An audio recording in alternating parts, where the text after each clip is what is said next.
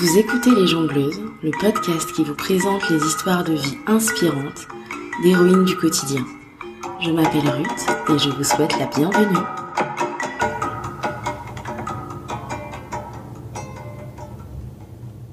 Bonjour, j'espère que vous allez bien. Ce troisième épisode des Jongleuses tombe à une époque un peu particulière. En tout cas, j'espère qu'il vous trouvera au chaud chez vous, dans le confort de votre petit cocon. Et je vous souhaite, je nous souhaite à tous d'arriver à trouver du positif dans tout ça, même si c'est pas facile. Pour moi, le positif, c'est les photos de famille que je vais enfin pouvoir finir de trier pour les imprimer et continuer nos albums de famille. Euh, c'est aussi la possibilité de faire du yoga tous les jours, depuis le temps que je rêve de m'y mettre sérieusement. Et puis c'est le temps ralenti que je vais pouvoir savourer. Pas de réveil le matin, la possibilité de rester en pantalon doudou toute la journée si on en a envie. Bon, je sais que je vais devoir faire preuve d'ingéniosité et de patience parfois pour occuper mes deux mini, mais je sais que je vais y arriver. Et je crois qu'on peut tous y arriver. Je nous le souhaite en tout cas. Pour ce troisième épisode, j'avais envie de vous parler reconversion, la mienne et puis aussi celle de Priscilla et ce qu'elle a représenté pour moi. J'espère que vous avez aimé le récit de Priscilla et qui vous a inspiré. Euh, c'était dans l'épisode 2. J'ai beaucoup de chance d'avoir quelqu'un comme Priscilla dans ma vie et j'ai eu la, chance de l'avoir vivre sa reconversion il y a quelques années. Bon, je vous avoue, à l'époque, je regardais tout ça avec des yeux un peu ronds. C'est vrai que j'étais contente pour elle parce qu'elle avait l'air euh, heureuse, mais je me disais que c'était quand même un peu fou et que ce serait jamais pour moi ce genre de revirement de carrière à 360 degrés. Et pourtant, quand j'ai commencé à me poser des questions sur mon propre chemin professionnel, et ben l'image de Priscilla s'est imposée à moi. Quand j'ai commencé à rêver à devenir euh, sage-femme, ben c'est Priscilla que j'ai appelée. C'est vrai qu'elle était déjà passée par euh, un revirement euh, de carrière drastique. C'est quelqu'un de méthodique et de passionné, alors ça en fait une très bonne coach. Elle pose des bonnes questions, elle donne des conseils tirés de sa propre expérience et c'est très enrichissant de, parler d'un projet, quel qu'il soit, mais encore plus de reconversion avec elle. Bref, je vous souhaite d'avoir euh, une Priscilla dans votre vie si un jour vous avez euh, un projet de reconversion.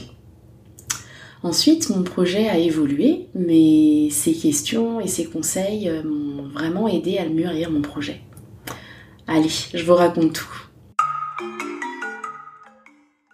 Donc moi au départ, ce que je voulais, c'était devenir sage-femme. Mais il faut que je vous redonne un peu de contexte pour vous aider à comprendre comment cette envie a pu venir à la diplômée d'école de commerce que je suis. Alors, on est en juin 2018, j'ai un bébé tout neuf dans les bras, elle est née à la maternité des Lilas euh, comme son frère. Si vous ne connaissez pas la maternité des Lilas, je vous en parle un petit peu. C'est un endroit que moi je trouve absolument incroyable. Euh, c'est un endroit qui respecte les choix des femmes et des couples, euh, qui accompagne avec respect euh, à la naissance physiologique pour celles qui la choisissent. Et enfin bref, c'est vraiment le paradis de la naissance respectée. Et je pense que ce sont les sages-femmes que j'y ai rencontrées qui ont inspiré ce désir que j'ai eu de moi aussi devenir sage-femme. En fait, à ce moment-là, je me dis que comme elle, j'ai envie d'accompagner des femmes et des familles dans ce moment euh, puissant et, transformateur. Parce que c'est comme ça que moi, j'ai vécu euh, la naissance de ma fille. J'ai en fait envie de contribuer à aider d'autres femmes à vivre l'accouchement comme je l'ai vécu. Parce qu'en fait, pour moi, c'est un moment où j'ai appris autant sur la puissance de l'esprit et ce qu'il est capable de faire en, termes de ressenti de la douleur que sur la perfection du corps qui sait ce qu'il fait si on laisse faire le temps et la nature.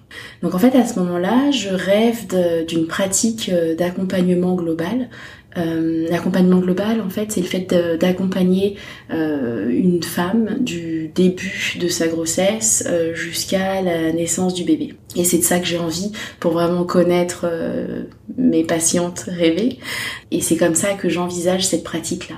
Je rêve aussi de donner des cours de préparation à la naissance qui parleraient autant au corps qu'à l'esprit. Et pourquoi pas d'accompagner des accouchements à domicile. Donc à ce moment-là, je suis portée par une vision un peu idéalisée du métier, mais en tout cas, ça me donne euh, envie de faire les 4 ans d'études pour y arriver. En tout cas, ces 4 ans d'études ne me font pas du tout peur. Et puis, euh, au fil des mois et de mes échanges avec euh, plusieurs sages-femmes, je me rends compte qu'en fait, ce métier, il n'est pas vraiment tout à fait en ligne avec mes aspirations profondes et mes priorités de vie. Parce qu'en fait, euh, pour moi, quand j'imagine ma vie professionnelle euh, idéale, il y a deux valeurs qui sont absolument essentielles et sur lesquelles je n'ai absolument pas envie de transiger. C'est mon indépendance et ma gestion de la gestion de mon temps en toute autonomie. Or, s'il y a un métier où on ne peut pas prévoir et où on ne peut pas tellement avoir euh, ces valeurs-là, bah, c'est le métier de sage-femme. le bébé ne prévient pas quand il arrive, donc c'est un peu compliqué de prévoir son planning à soi. Euh, après, c'est vrai qu'en travaillant en hôpital ou en maternité, les choses auraient pu être différentes, mais ce n'est pas ce que j'avais envie pour moi, en fait. C'est pas comme ça que je me voyais euh, pratiquer ce métier-là. Et en plus, euh, ce n'était ni le métier, ni la formation qui me permettrait d'être présente auprès de mes très jeunes enfants. Au contraire même. Et en même temps, je ressentais toujours très fort cette euh, envie d'accompagner des femmes et des familles autour de cet événement qui était la naissance. Et ça, je le sentais euh, chevillé à mon cœur en fait. Je sentais que ma place était là. Alors même si c'était pas en aidant des femmes à accoucher, ça me fascinait toujours. Euh, cette, cette idée de naissance, cette parentalité, ça m'attirait toujours vraiment viscéralement. Et puis la réponse m'est venue, encore une fois, par mon expérience euh, de la maternité et par mes rencontres. Euh, et là, j'ai envie de partager avec vous quelque chose que j'ai vécu après la naissance euh, de ma fille. C'est assez personnel et intime, mais j'ai envie de le partager parce que je sais à quel point on peut se sentir seul et anormal quand on traverse ce genre de sentiments après la naissance d'un bébé. Donc pour moi, après la naissance de ma fille, euh, je me suis pas vraiment remise de l'effet de la chute brutale des hormones. Vous savez, euh, celle qui est euh, en partie responsable du baby blues après la naissance. En plus de ça, j'avais une angoisse viscérale de ne pas être à la hauteur pour prendre soin de ces tout petits enfants qui dépendaient entièrement de nous pour leur survie. J'avais j'avais les douleurs en plus euh, du postpartum, du corps qui se remet doucement, euh, l'allaitement que j'avais déjà pourtant vécu me faisait mal. Bref, je me sentais vraiment dépassée. En plus de ça, je pensais déjà au fait que j'allais devoir retourner vers un job pour lequel j'étais pas faite, pour lequel euh, je ne me sentais pas à ma place. Et tout ça me m'envoyait dans des espèces de trous noirs en fait. Et pour moi, ça se manifestait par euh, des crises d'angoisse, des crises de larmes inconsolables et interminables.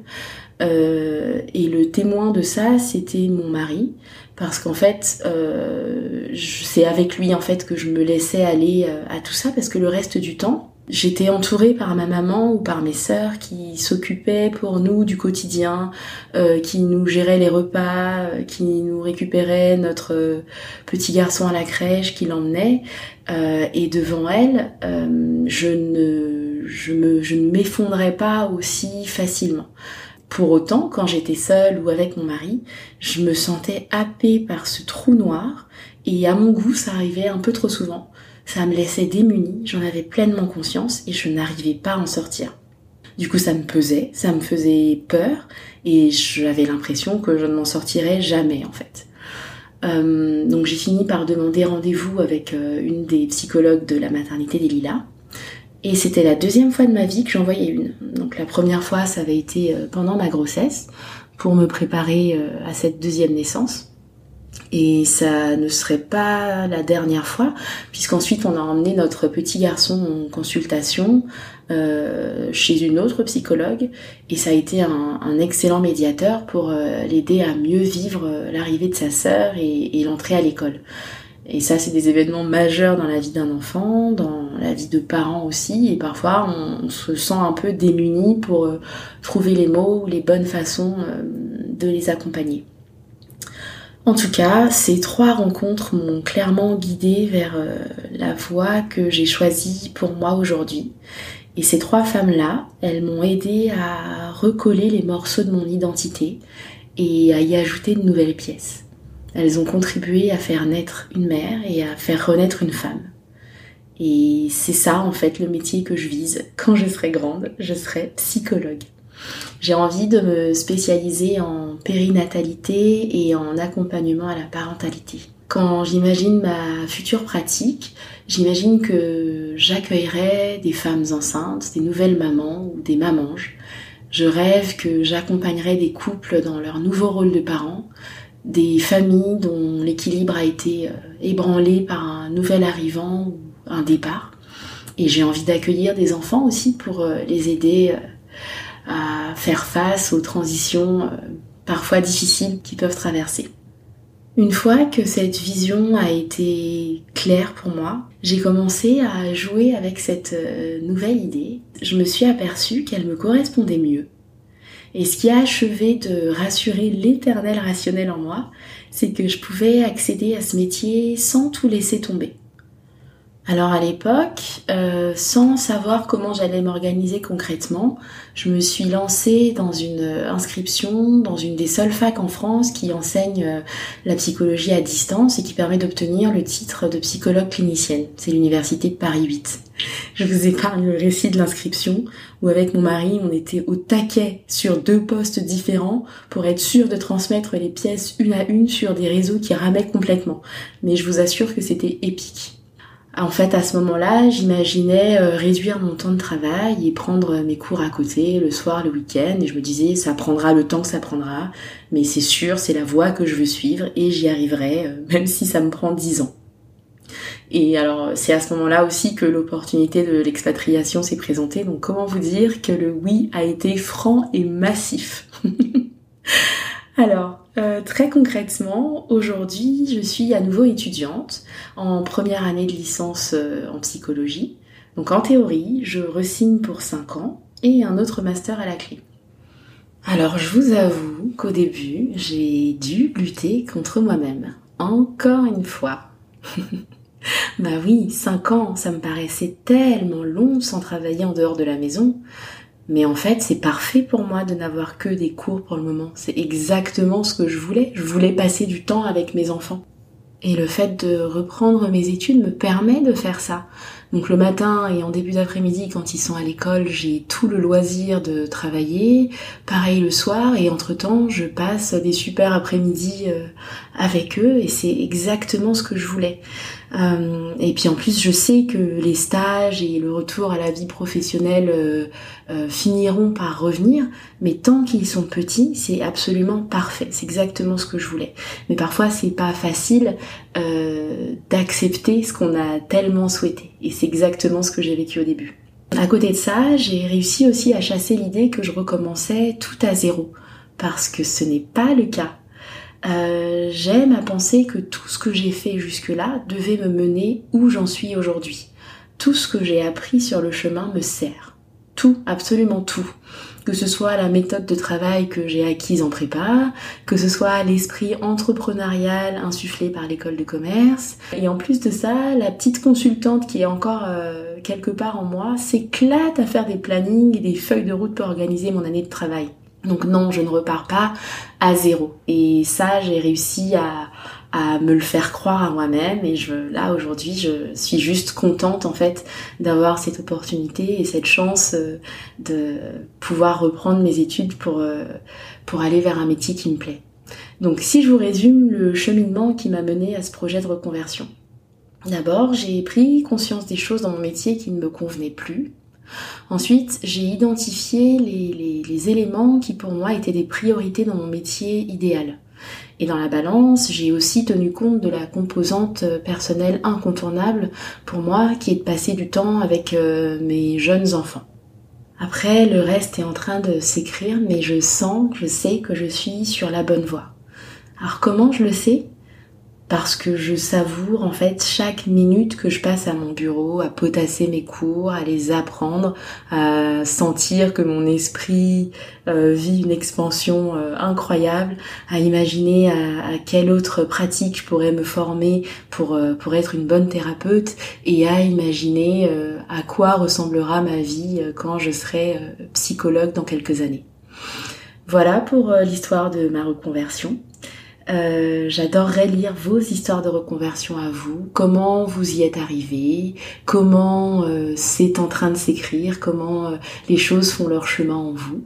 et puis j'espère lire tout ça sur Facebook ou sur Instagram. Et à très bientôt pour le prochain épisode des jongleuses.